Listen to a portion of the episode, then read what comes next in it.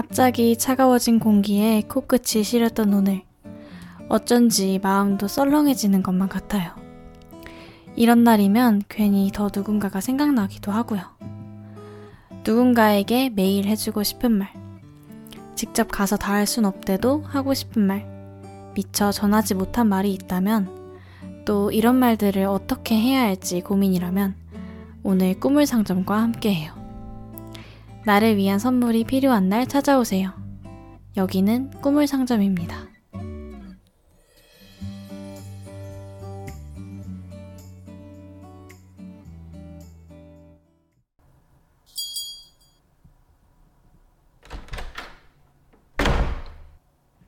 네, 안녕하세요, 여러분. 꿈을 상점 주인 꾸물입니다. 아, 네, 꿈을 상점 첫 손님님, 인트로 음악이 너무 좋네요. 세상 딸랑 소리까지. 아유, 네, 감사합니다. 여러분을, 어, 맞이하기 위해서 제가 상점 문에 예쁜 벨도 하나 달았거든요. 좋아해 주시니까 감사하네요.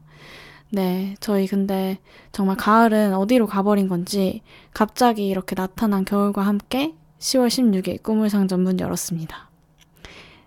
네, 여러분 추우니까 얼른 다들 들어오시고요. 저희 오늘 본격적으로 이야기 나누기 전에 상점 오시는 길, 그리고 편지 보내주실 주소 먼저 알려드리도록 할게요. 꿈을 상점 청취 방법, 그리고 사연 보내주실 곳 안내드리겠습니다. 본 방송의 경우 PC와 스마트폰으로 청취해주시는 분들 모두 매주 토요일 밤 11시 yirb.연세.ac.kr에서 지금 바로 듣기를 클릭해주세요. 다시 듣기도 제공해드리고 있어요. 사운드 클라우드, 팟캐스트, 팟빵에서 YIRB 또는 엽을 검색하시면 저희 방송을 비롯해 다양한 엽의 방송을 다시 들으실 수 있으니 많은 관심 부탁드려요. 저작권 문제로 다시 듣기에서 제공하지 못하는 음악의 경우 사운드 클라우드에 선곡표를 올려놓겠습니다. 더불어 저희 꿈을 상점은 안전하고 즐거운 방송을 위해 DJ가 개인 공간에서 비대면 방송을 진행하고 있습니다. 사회적 거리를 지키며 안심하고 들을 수 있는 엽이 되기 위해 노력하겠습니다. 사연은 bit.ly 슬래시 꿈을상점 편지 쓰기에서 보내실 수 있습니다. 주소창에 입력하실 때 띄어쓰기 없이 입력하셔야 하고요. 해당 페이지를 통해 꿈을 상점으로 편지를 보내주시면 제가 매주 토요일 밤 11시에 여기 꿈을 상점에서 목소리로 꾸물꾸물 적은 답장과 맞춤형 꿈 선물을 드립니다. 받은 편지가 너무 많을 때는 발신인 분께서 편지 주신 그 주 토요일에 바로 답장을 해드리기가 어려울 수도 있어요. 하지만 조금 늦더라도 가능한 한 보내주신 모든 편지에 꼭 답을 드릴 수 있게 최선을 다하겠습니다. 네, 이렇게 오시는 길 그리고 편지 주소 안내 드렸고요. 제가 어, 이번에는 지난주 오픈 때와 달리 꿈을 상점 구성을 조금 바꿔봤어요. 그래서 1부와 2부를 나눠서 준비를 해봤는데요. 그러면 우리 1부로 들어가기에 앞서서 노래부터 먼저 한 곡 듣고 오도록 하겠습니다. CN블루의 추워졌네 들려드릴게요.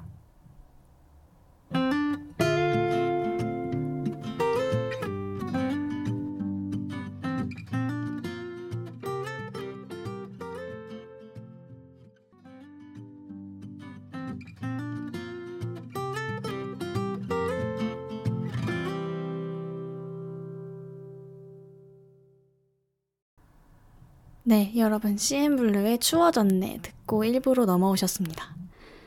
저희 1부는 꿈을 상점 주인장이 엄선한 이번 주 추천템을 만나보는 시간입니다. 그래서 제가 보고, 듣고, 읽고 저희 상점에 들여놓은 수많은 아이템 중에 특별히 여러분께 추천해드리고 싶은 것들을 소개해드리도록 할게요. 사실 제가 새롭게 이 일부 코너를 기획하게 된 게 어떤 분 한 분이 보내주신 편지 덕분이었는데요. 일단 그러면 그게 어떤 편지였는지 지금 먼저 읽어드리도록 할게요.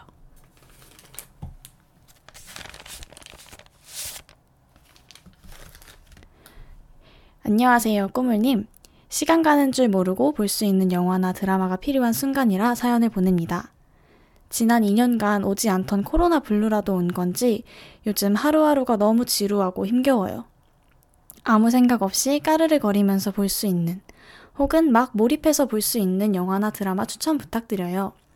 꾸물님의 취향이 가득 담긴 영화도 궁금합니다. 라고 보내주셨어요.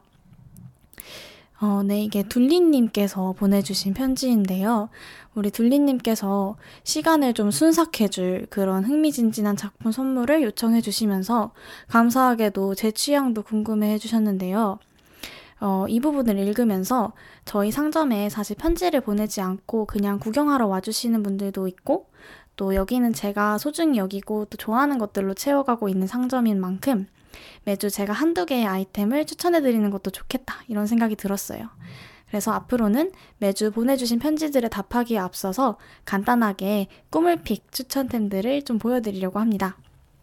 일단 이번 주에는 둘리님처럼 지루하고 힘겨운 순간을 이렇게 휘리릭 보내버리고 싶을 때 보면 좋을 만한 영화와 드라마, 제 취향을 듬뿍 담아서 한 편씩 가져와 봤어요. 그래서 영화는 나이브스 아웃, 그리고 드라마는 퐁당퐁당 러브라는 작품을 추천드리려고 합니다.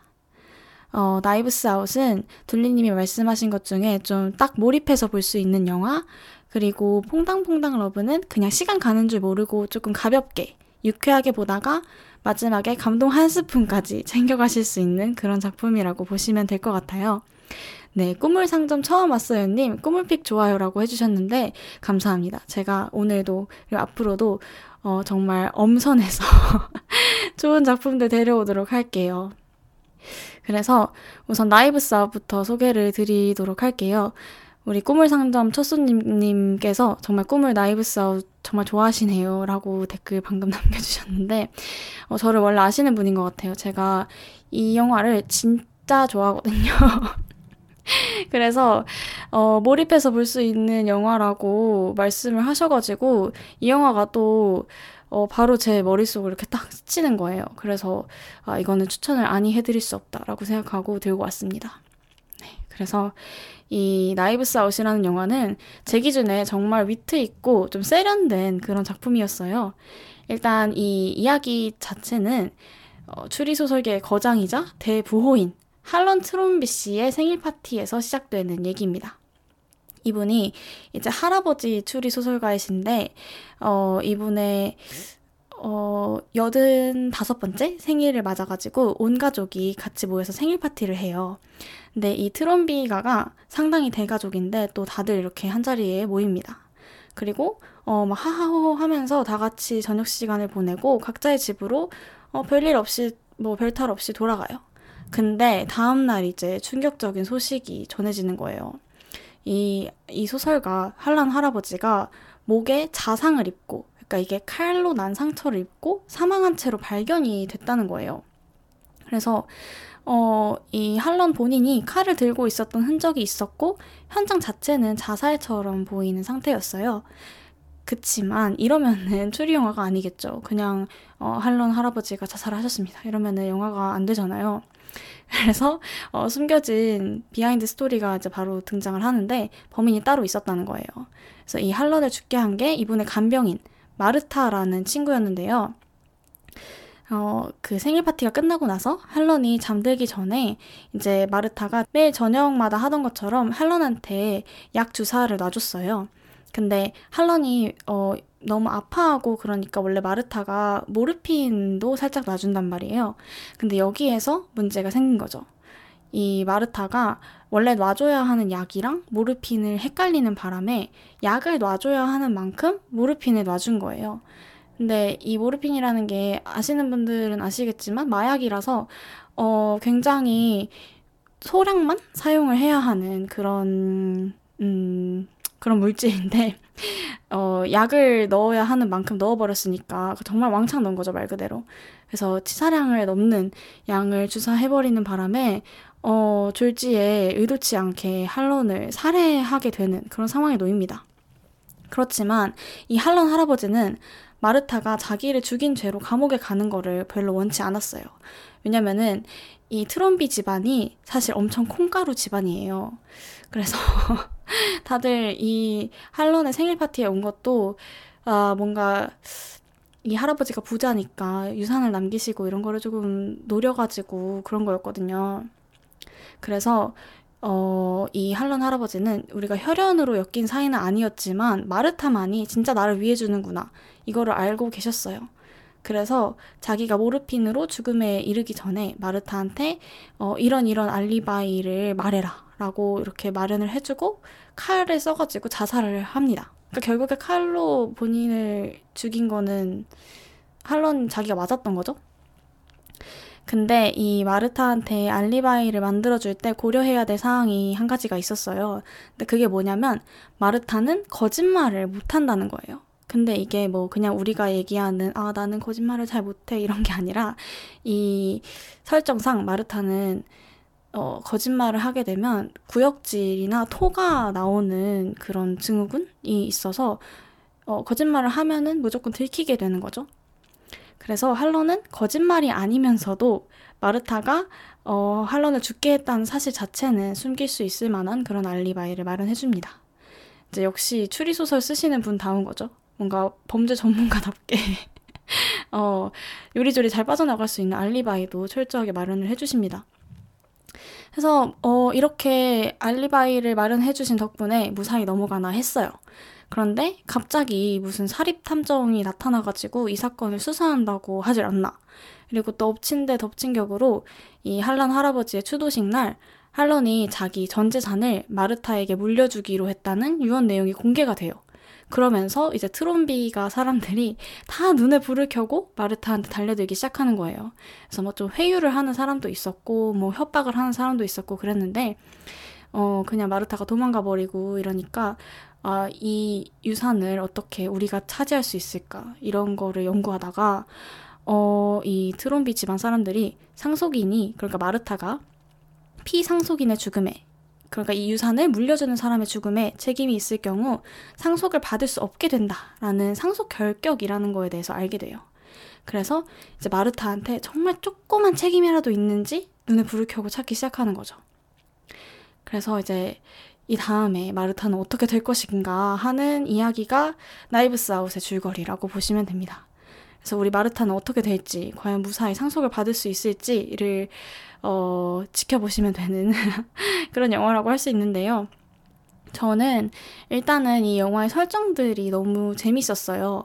어, 뭐 마르타가 거짓말을 하면은 토를 하는 그런 설정이나 아니면은 어, 이 할런과 마르타의 관계 아니면 이 트롬비가 사람들이 할런을 생각하는 태도 그리고 또 마르타를 대하는 태도 이런 것들이 다 너무 재미있게 설정이 되어 있었고요. 그리고 중요한 게 이 영화가 떡밥 회수를 정말 철저하게 합니다. 저는 이런 걸 좋아하거든요. 어, 네, 구경하러 온 손님님. 진짜 좋아하는 영화인가 봐요. 말씀하시는데 너무 신나 보여요. 아, 너무, 너무 티가 났나요?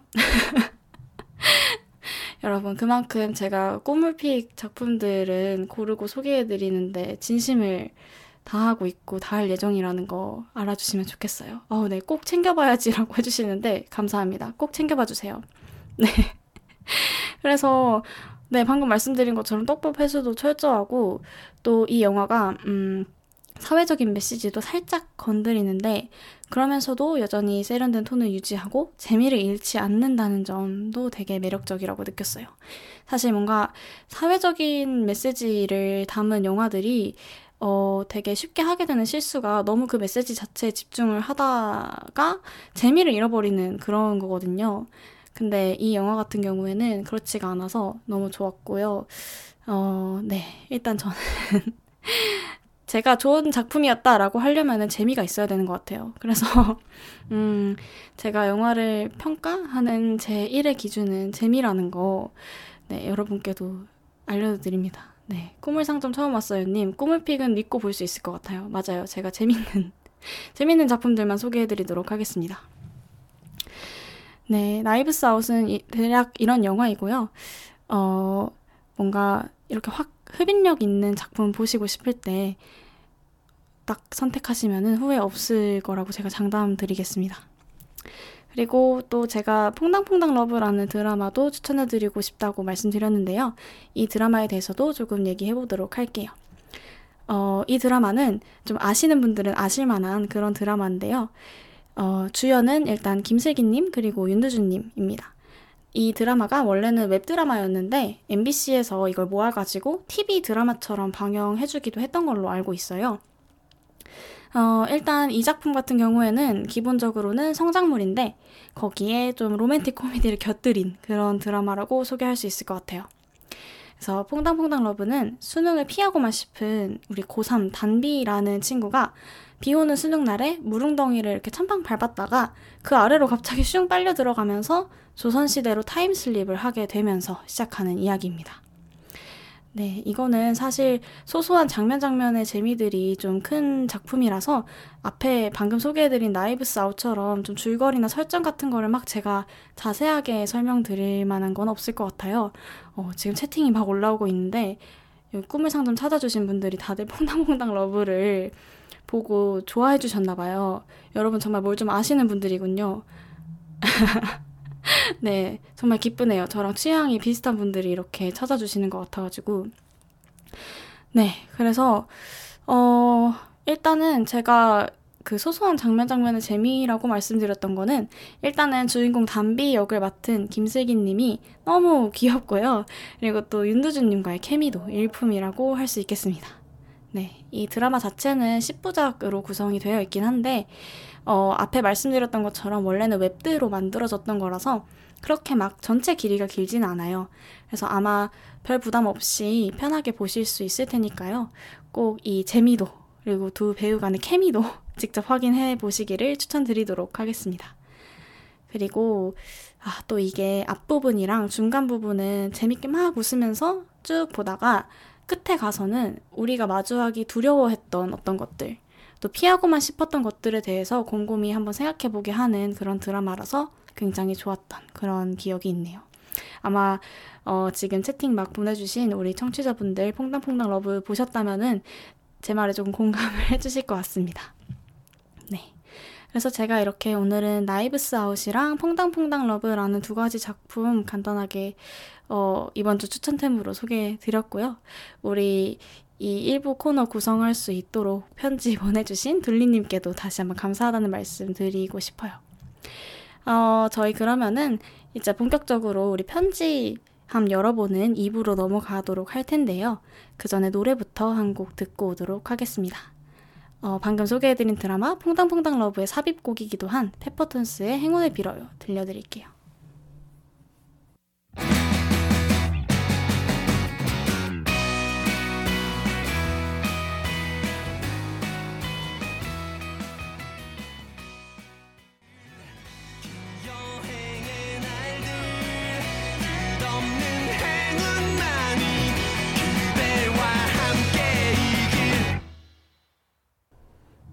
네, 페퍼톤스의 행운을 빌어요 듣고 1부 마무리했습니다.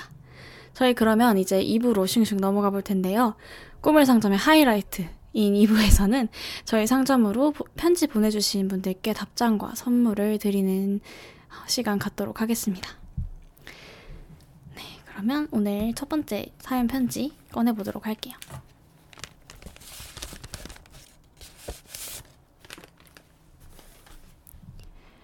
감자님께서 보내주신 편지입니다. 안녕하세요, 꾸물님. 오늘은 축하받고 싶은 일이 있어서 사연을 적어봅니다. 다름이 아니라 방탄소년단의 cutie sexy lovely 박지민 군의 생일이 10월 13일이었어서요. 어, 네, 3일 전이었네요. 어, 이제 4일 전이 되겠군요. 조금 있으면. 좋아하다 못해 사랑하는 지민이의 생일을 맞이하여 꾸물 상점에서 Serendipity라는 노래를 선물해 주셨으면 하는 마음에 사연을 보냅니다. 사실 방탄소년단은 저에게 정말 소중한 존재예요. 방탄소년단은 제가 매번 삶을 더 이어가고 싶지 않다는 생각이 들 때 벼랑 끝에 서 있던 제게 손을 내밀어 줬던 사람들이거든요. 제가 너무 죽고 싶을 때 저는 방탄소년단을 보면서 버텼습니다. 매일매일 이대로 내일 눈 뜨지 않았으면 좋겠다는 생각을 하면서도 아, 내가 다음 컴백은 보고 죽어야지. 다음 앨범은 듣고 죽어야지. 이런 생각을 하면서 버텼어요. 좀 웃기죠? 살겠다는 이유가 다음 앨범이고 콘서트고 그랬다는 게. 어, 하지만 정말 그랬어요. 제게는 삶의 이유랄 게 없었고 마음 편하게 기댈 수 있는 사람은 없었거든요. 매 순간이 지옥이었고 죽고 싶었던 순간들의 연속이었던 그때 제가 유일하게 모든 걸 잊고 기댈 수 있었던 존재들이기에 방탄소년단과 함께 울고 웃으면서 저는 그 순간들을 조금이나마 이겨낼 수 있었습니다. 생일이라는 게 1년에 딱 한 번, 단 하루뿐인 날이잖아요. 꿈을 상점과 같이 이렇게 특별한 곳에서 꼭 한 번쯤은 제 이야기와 함께 그때부터 지금까지 약 6년간 정말 정말 고마웠다고 앞으로도 잘 부탁한다는 말을 꼭 전하고 싶었습니다. 세렌디피티, 우연한 행운이라는 뜻처럼 제게 운명처럼 다가온 행운들이 항상 행복했으면 좋겠다는 말을 남기면서 박지민 군의 솔로곡인 세렌디피티를 신청합니다. 하고 하트 4개까지 이렇게 보내주셨습니다. 네. 어, 일단 늦었지만, 어, 저희 지민님의 생일 다 같이 축하해보도록 하겠습니다. 와, 생일 축하합니다. 네. 저희, 근데, 어, 정말 제가 상상할 수 있는 것보다도 방탄소년단이 감자님께는 정말 큰 의미인 것 같아요. 그리고 또, 어, 네, 우리 손님 7호님께서도 네, 지민 씨를 굉장히 좋아하시는 것 같습니다. 지민아 사랑해 하고 또 생일 축하하러 달려와 주셨네요. 네, 사실 편지 첫 부분을 읽으면서 축하를 받고 싶은 일이 있다고 하셨는데 본인 생일이 아니라 지민님 생일에 대해서 축하를 받고 싶다라고 하셔서 어, 뭘까? 다른 누군가의 생일을 축하하고 싶은 게 아니라 축하를 받고 싶다니 뭔가 어떤 마음이라면 이런 표현을 할 수 있을까 그런 생각을 했거든요. 근데 감자님이 보내주신 편지를 읽다 보니까 왜 그렇게 말씀하셨는지 알겠더라고요. 음, 제 생각에는 뭔가 감자님은 어떻게 보면 방탄소년단 덕분에 몇 번이고 다시 태어났다. 좀 스스로 이렇게 느끼실 것 같아요. 네. 그래서 방탄소년단의 다음 앨범과 콘서트가 삶의 이유가 되어줬다고 하시기도 했고, 맘 편히 기댈 수 있는 그런 유일한 사람들이 되어줬다라고도 하신 걸 보면서 좀 그렇지 않을까 싶었어요. 저도 사실은 위로가 필요할 때 방탄소년단 노래를 좀 많이 찾아서 듣는 편인데요. 개인적으로 노래를 들을 때 제가 또 가사를 되게 중요하게 생각하는 편이에요. 그래서 더 그런 것 같아요. 어, 방탄소년단 노래는 뭔가 가사적인 측면에서 그냥 막연히 뭔가 아 다 괜찮아 그냥 다 잘 될 거야 너는 소중해 그냥 조금 이런 쉽게 아무렇게나 던지는 위로의 말 같지가 않고 좀 본인들이 어떤 일련의 일들 내지는 시간들을 지나오면서 겪었던 것들 그리고 또 그 과정에서 고민했던 것들이 되게 많이 녹아있는 것 같다는 느낌을 줄 때가 많더라고요. 그래서 어, 감자님 혹시 지난주에도 저희 꿈을 상점 찾아주셨다면 아시겠지만 제가 꿈을 상점에서 처음 틀어드렸던 노래도 방탄소년단의 매직샵이라는 노래였거든요. 네, 그것도 사실 가사가 너무 좋고 저희 꿈을 상점이랑 찰떡인 것 같아가지고 첫 노래로 골랐던 건데 뭔가 그런 그런 깊이 있는 말과 노래들이 감자님께는 또 더 특별한 의미로 다가간 게 아닌가 하는 생각이 드네요. 그래서 우리 감자님이 6년 동안 방탄소년단 정말 고마웠고 앞으로도 잘 부탁한다는 말 전하고 싶다고 하셨는데 아마 방탄소년단 멤버분들도 그렇고 특히 지민님도 같은 마음이실 거예요. 본인들이 감자님이 삶의 끝에 이렇게 서 있으실 때 손 내밀어 줄 수 있었다는 사실에 분명히 기뻐하실 거라고 믿어 의심치 않습니다. 아, 네. 감자님 지난주에도 와주셨군요. 사실 매직샵 듣고 꿈을 상점이 더 좋아졌어요. 하트 라고. 방금 댓글 남겨주셨는데, 그렇군요. 제가 취향 저격을 이렇게 또. 네. 그래서, 어, 아마도 방탄소년단 분들도 아마 감자님한테 분명히 살아줘서 고맙다. 이렇게 얘기를 해주실 것 같습니다. 그래서 지금 또 많은 분들이 댓글 남겨주시면서 감자님 생일도 축하한다고 해주시고 또 뭐 감자님 생일 내년에도 또 그 다음해에도 미리 축하합니다. 또 생일 선물로 한국 콘서트 꼭 당첨되시길 이라고도 얘기를 해주셨어요. 감자님 어, 네, 감자님 방탄소년단 콘서트 꼭 가시게 감자님 자리 꼭 주세요. 정말 그랬으면 좋겠네요. 어, 삶의 은인인 우리 방탄소년단을 또 실물 영접하실 수 있는 기회 꼭 얻게 되시기를 바라겠습니다. 네. 네, 그러면은 우리 감자님 말씀하신 대로 우연히 운명처럼 찾아온 방탄소년단이라는 이 행운과 함께 앞으로 더 더 행복하시기를 바라고요. 그런 마음을 담아서 신청하신 곡 세렌디피티 보내드리도록 할게요. 그리고 또 고마운 지민님이 늘 행복하기를 바라시는 감자님의 마음 그리고 감자님이 늘 평안하시기를 바랄 어, 지민님의 마음까지 담아서 지민의 약속이라는 노래까지 이어서 들려드리도록 하겠습니다. 청취자분들도 혹시 노래 나가는 동안 내 최애에게 전하고 싶은 마음이 있다 라고 하시면은 댓글로 남겨주세요. 그러면 저희 노래 두 곡 듣고 돌아오도록 하겠습니다.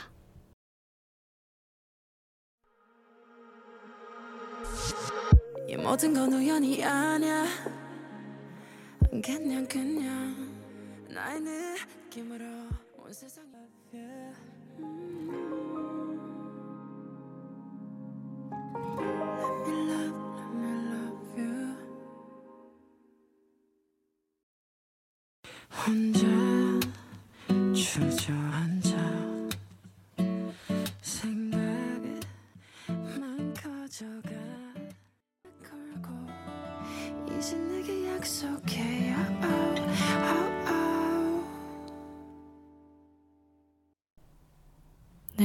방탄소년단의 세렌디피티 그리고 방탄소년단 찌민님의 약속까지 듣고 왔습니다. 네, 저희 노래가 나가는 동안 댓글을 여러분이 또 많이 남겨주셨는데요.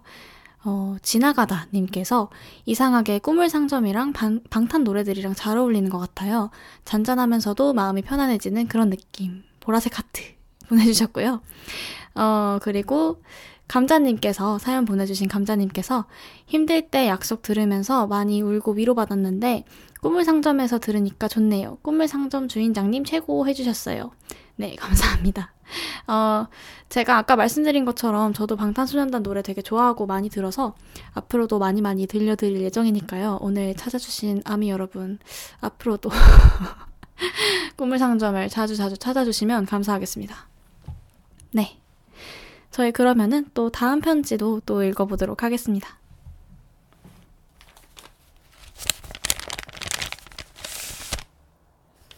네, 오늘 두 번째 편지는 달리님께서 보내주신 편지예요. 안녕하세요, 꿈을. 저는 올해 묵은 저의 고민을 얘기해 보려고 해요. 저는 말할 때 목소리에 높낮이가 없는 편인 것 같아요. 사실 저 혼자서는 몰랐는데 언젠가부터 주변 친구들이 너는 말할 때 강세가 없는 것 같아 라고 많이 말해줘서 알았어요. 사실 이거 자체는 큰 단점은 아니라고 생각하실 수도 있지만, 어, 저는 이게 콤플렉스입니다. 친구랑 말할 때도 저는 진심으로 대답을 하는데 굉장히 영혼이 없어 보일 때도 있고, 그래서 친구의 마음이 상하는 경우가 종종 있어요. 사실 표정도 크게 움직이지 않는 편이라 더 그런 것 같습니다. 좋게 말하면 모든 것에 무디지만, 나쁘게 말하면 모든 일에 시큰둥하게 보이는 거죠. 물론 고치려는 노력도 여러 가지 해봤어요. 그렇지만 제 의도보다 훨씬 과장된 말투와 표정을 사용하면서 보다 자연스러운 비언어적 습관을 만드는 게 쉬운 일은 아니더라고요. 현실 세계에서도 이모티콘을 쓸 수 있다면 좋겠다 생각할 정도였습니다. 어, 음, 편지를 쓰다 보니 한탄이 되어서 미안해요. 그래도 가끔은 주변 사람들에게 제 진심이 전해질 때도 있는 것 같아요. 그래서 이번 편지를 통해 오늘도 마음속 진심을 전하기 위해 노력한 저를 칭찬해주고 싶습니다. 정돈되지 않은 이야기지만 들어주셔서 고마워요. 꿈을 장점 응원합니다. 네, 이렇게 편지 보내주셨어요.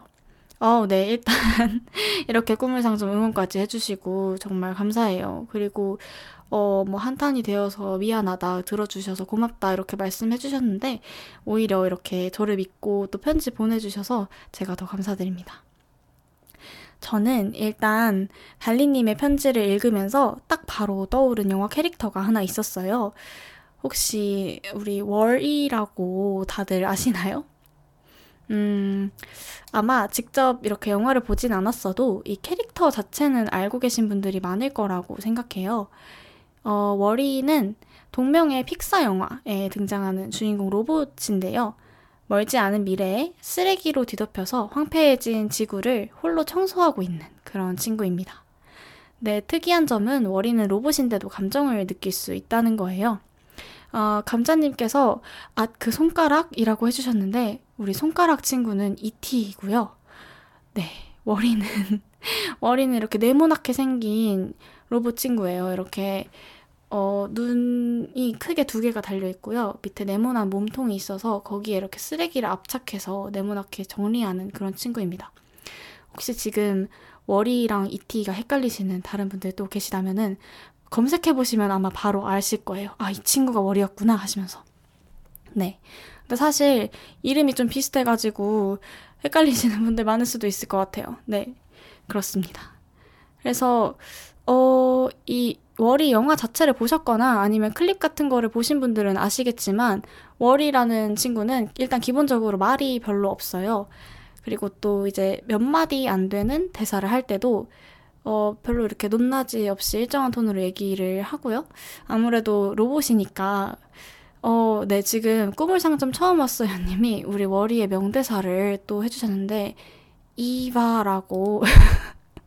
제가 뒤에 말씀드리겠지만, 이, 이바. 그러니까 이 원래 이름은 이브인데, 월이가 또 이바라고 부르거든요.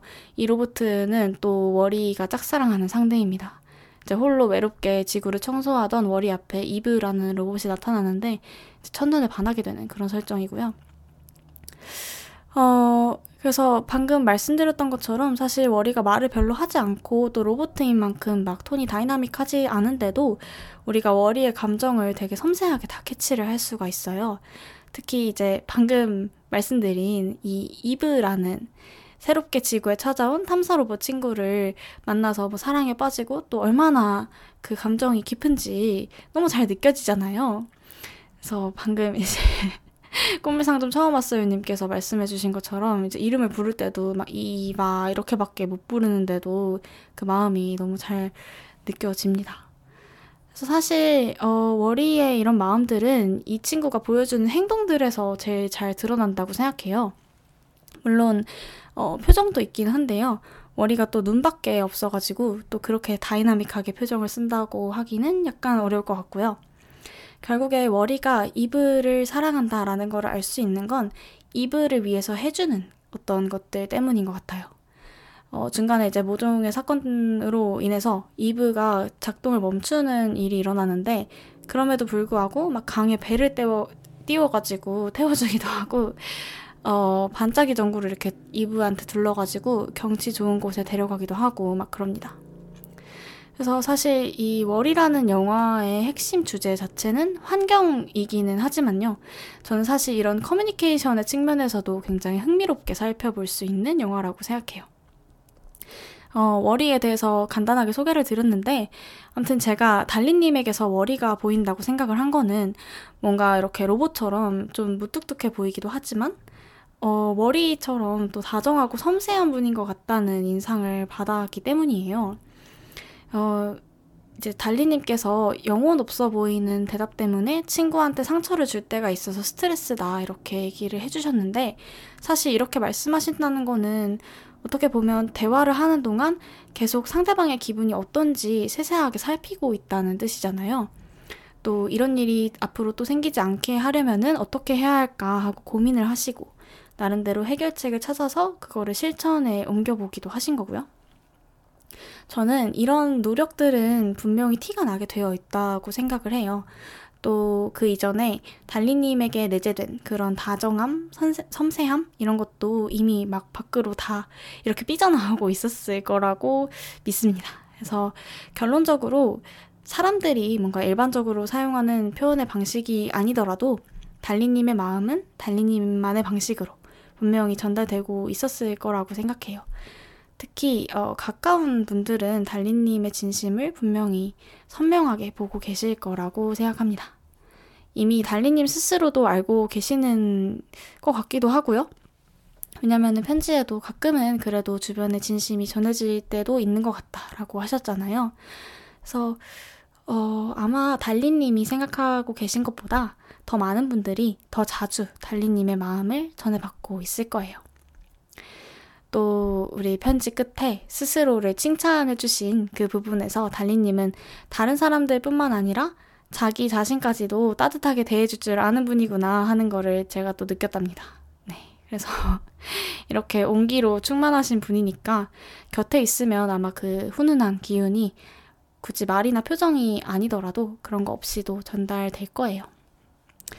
어, 그럼에도 우리 달리님 안에 있는 진심들이 주변에 더 잘 전달되기를 바라는 마음으로 제가 정말 개인적으로 아, 진심이라는 걸 정말 이거보다 더 잘 표현한 노래는 없을 거야 라고 생각하면서 들었던 곡이 있는데요. 어, 트로이 시반의 For Him 이라는 노래 보내드리도록 하겠습니다.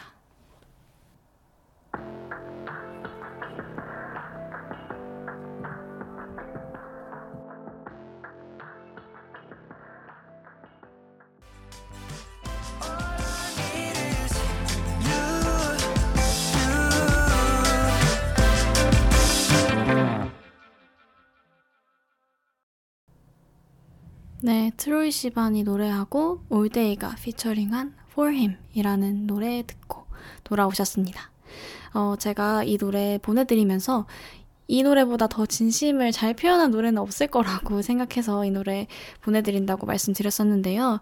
어, 그렇게 생각한 이유를 살짝 말씀드려야 할 것 같아서 조금만 설명드리려고 해요. 어, 이제 가사를 혹시 들으신 분들은 아시겠지만 여기서 이제 그 하이라이트 부분에 그렇게 얘기하는 부분이 나와요. You don't have to say I love you to say I love you. 그러니까 네가 사랑한다라고 이야기하기 위해서 사랑해라고 이야기할 필요가 없다라는 거죠. 근데 정말 제가 이거를 처음에 딱 듣고 너무 충격을 받았어요. 어쩌면 이렇게 이런 가사를 썼을까 그런 생각이 들더라고요. 어 정말 사랑한다라고 얘기하지 않아도 전해지는 그런 사랑의 마음 그런 것들이 어떻게 보면 또 진심을 표현하는 방법 중에 하나가 아닐까 그렇게 생각을 합니다. 그래서 어, 달리님께서 보내주신 사연이랑도 조금 어울리는 면이 있는 것 같아서 이 노래 보내드렸고요. 그러면 저희는 어, 또 다음 편지 읽어보도록 할게요.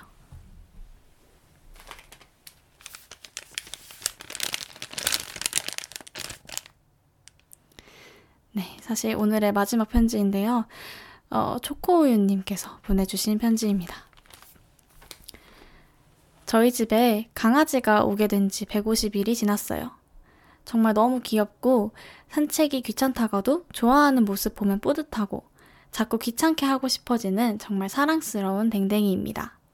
첫 반려동물이고 유기견 출신이라 매사에 전전긍긍 하면서 공부했는데 이제 좀 강아지와 함께하는 삶이 익숙해진 것 같아요. 사실 강아지한테 받은 것이 더 많은 것 같지만 매일 몇 번씩 산책하고 열심히 공부한 저도 칭찬해주고 싶었습니다. 그리고 초보는 유기견 키우기 쉽지 않다는 논란이 있었는데 초보는 어떤 동물이든 키우기 어렵다는 걸 꼭 많은 사람들이 알았으면 좋겠어요. 그리고 꿈을 항상 뒤에서 응원합니다. 라고 해주셨습니다. 아유, 네. 일단 초코우유 님도 응원 너무 감사합니다. 그리고 읽으면서 정말 마음이 따뜻해지는 그런 편지였어요. 사실 저도 강아지를 한 마리 키우는데 방금까지도 사실 제 발밑에서 자다가 밖으로 나갔거든요. 근데 정말 한 생명과 같이 살아간다는 거는 쉬운 일이 아닌 것 같아요. 그렇지만 뭔가 힘들고 또 때로는 귀찮은 일도 있어도 좋아하는 거를 자꾸 자꾸 해주고 싶고 또 자꾸 자꾸 괴롭히고 싶은 그런 귀여움의 소유자라는 거 너무 공감합니다. 그리고 이거는 아, 약간 딴 얘기긴 한데요. 지금 괴롭히고 싶은 귀여움 뭔가 이런 얘기를 하니까 갑자기 생각이 나서 말씀드리는 건데 제가 어, 예전에 심리학 교양 수업을 하나 들은 적이 있어요. 근데 거기서 큐트 어그레션이라는 게 있다고 배웠단 말이에요. 근데 이게 뭐냐면은 어, 사람이 이렇게 아기나 강아지나 이런 너무 귀여운 것들을 보면은 막 오히려 조금 폭력적인 성향이 드러난다는 그런 어, 이론이더라고요. 그래서 우리가 흔히 뭔가 밈처럼 된 거긴 한데 이거는 되게 귀여운 뭔가를 보면은 네 꿈을 상좀 처음 왔어요 님. 지구 부셔. 라고 해주셨는데 맞아. 이런 말을 막 쓰잖아요. 막 아파트 뽑아. 또 뭐 있죠 하여튼 뭐 아 너무 귀여워서 막 벽을 치다가 내 방이 원룸 됐어 막 이런 이런 얘기를 하잖아요. 네 감자님 맞아요 귀여워서 깨물어 버리고 싶다 이런 얘기도 하죠. 근데 이게 사실은 되게 어, 심리학적이고 과학적인 근거가 있는 이야기였다는 사실, cute aggression이라는 사실. 신기하죠. 사실 어 조금 딴 길로 샜는데 아무튼 네 이런 게 있다라는 게 갑자기 생각이 났네요. 아무튼 네 다시 편지로 돌아가서 어, 이렇게 매일매일 몇 번씩 산책하고 공부도 열심히 하셨다고 하니 저도 진짜 박수를 보내드리고 싶어요. 초코우유님의 그런 노력들이 아마 강아지를 더 잘 사랑하는데 큰 도움이 됐을 것 같아요. 저도 이제 강아지를 키우는 사람으로서 어, 너무 강아지를 사랑하고 좋아하고 아끼지만 실질적으로 그런 노력을 하는 것들이 그렇게 막 마음처럼 쉽진 않다는 사실을 알고 있거든요. 그래서 정말 박수를 보내드리고 싶고 또 강아지와 인간은 사실 아예 종이 다른 그런 존재들이잖아요. 이제 뭐 말이야 뭐 아예 안 통하는 거고 비언어적인 표현들 자체도 체계가 엄청 다르고요. 근데 우리가 그럼에도 불구하고 서로를 사랑한다라는 거를 느낄 수 있다고 하지만 또 정말 그 표현들을 진심으로 이해하고 또 반대로 우리 강아지에게 제대로 전달해주고 하려면은 그만큼 많은 공부가 필요한 것 같습니다. 어, 그리고 네, 맞아요. 얼마 전에 그런 논란이 있었죠. 유기견은 한번 상처받은 아이들이기 때문에 초보자들은 특히나 키우기가 어, 쉽지가 않다. 이런 어, 얘기가 방송에서 나와서 논란이 있었는데요. 물론 이제 그 말이 어떤 의도였다 이런 것들을 발언하신 분이 해명하긴 했지만 어, 그럼에도 불구하고 초코우유님께서 말씀해주신 것처럼 초보는 어떤 동물이든 키우기 어렵다라는 메시지가 좀 더 분명하게 전해져야 하는 것 같아요. 사실, 음, 인간이나 강아지나 뭐 다 포함해서 모든 존재들이 살아가면서 상처받는 거를 피할 수는 없잖아요. 물론 그 정도의 차이라는 거는 있지만요. 근데 결국에 우리가 누군가를 사랑하게 된다는 거, 또 누군가와 가족이 된다라는 거는 그런 상처까지도 좀 안아주고 사랑해줄 수 있는 사람이 되는 게 아닐까 싶어요. 그래서 그런 의미에서 누군가가 이렇게 상처를 받은 기억이 있다고 해서 그럼 나는 너랑 가족이 되기 어렵겠다. 너와 나는 이렇게 사랑하기 어려울 거야. 라고 단정 지어버리는 거는 어찌 보면은 우리 안에 있는 사랑? 혹은 관계 맺기의 가능성들을 너무 섣부르게 포기해버리는 일이진 않을까, 어, 그런 생각이 드네요. 네, 그러면은 우리 초코우유님이 또 음악을 좋아한다고 편지 끝에, 어, 응답을 해주셨거든요. 그래서 우리 강아지와 매일매일 가족이 되어가고 있는 초코우유님이 강아지를 사랑하는 마음을 담아서 전달해줄 수 있는 그런 노래 두 곡을 선물해드리도록 하겠습니다. 어, 선물해드릴 첫 번째 곡은 비틀즈의 Martha My Dear 라는 노래입니다. 이 노래는 비틀즈의 폴 맥카트니가 자기 첫 반려동물이었던 강아지 말사를 생각하면서 쓴 곡이라고 해요.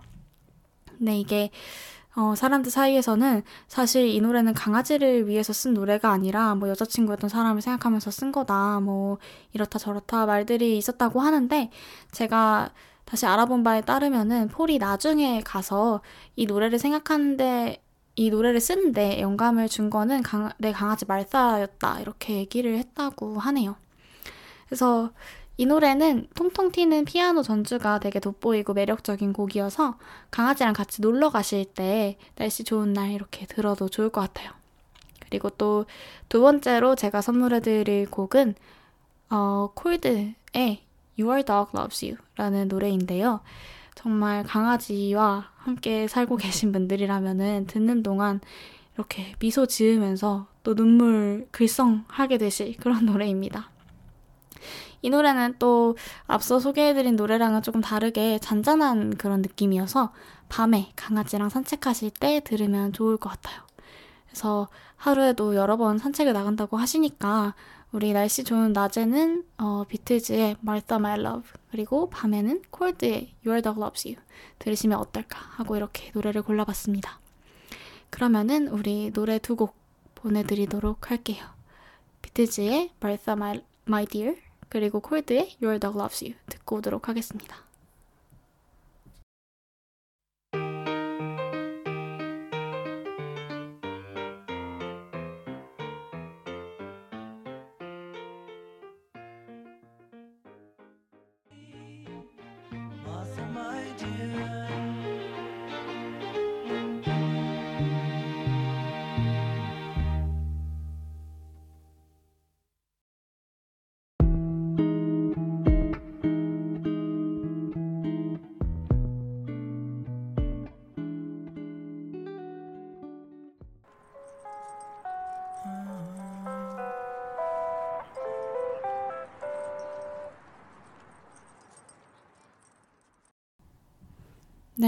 초코우유님께 비틀즈의 Martha My Dear 그리고 콜드와 피처링 크러쉬의 Your Dog Loves You라는 노래 보내드렸습니다.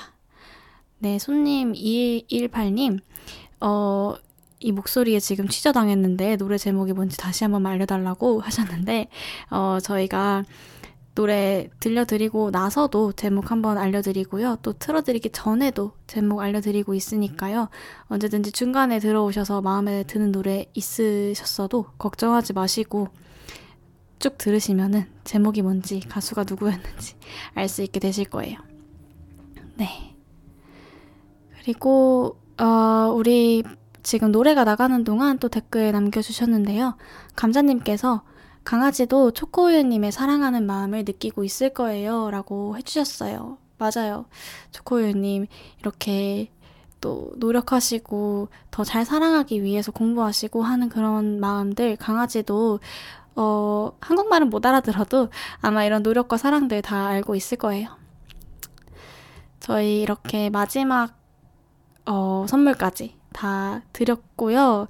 어, 아쉽게도 오늘 꿈을 상점 벌써 닫을 시간이 됐습니다.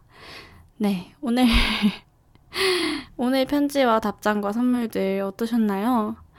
어, 우리 선물 오늘 받으신 분들, 또 편지 보내주셨던 모든 분들, 또 오늘 찾아와서 같이 이렇게 꾸물 상점 둘러봐 주신 모든 분들, 또, 어, 편안한 밤 보내시기를 바랍니다.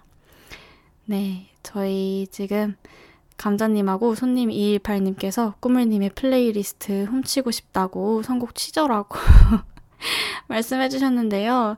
네, 제가 매주 토요일마다 이렇게 좀 사연에 어울리는 노래, 그리고 또 밤에 어울리는 노래들 많이 많이 들려드릴 테니까요. 어, 네. 자주 찾아와 주시면 감사하겠습니다. 네.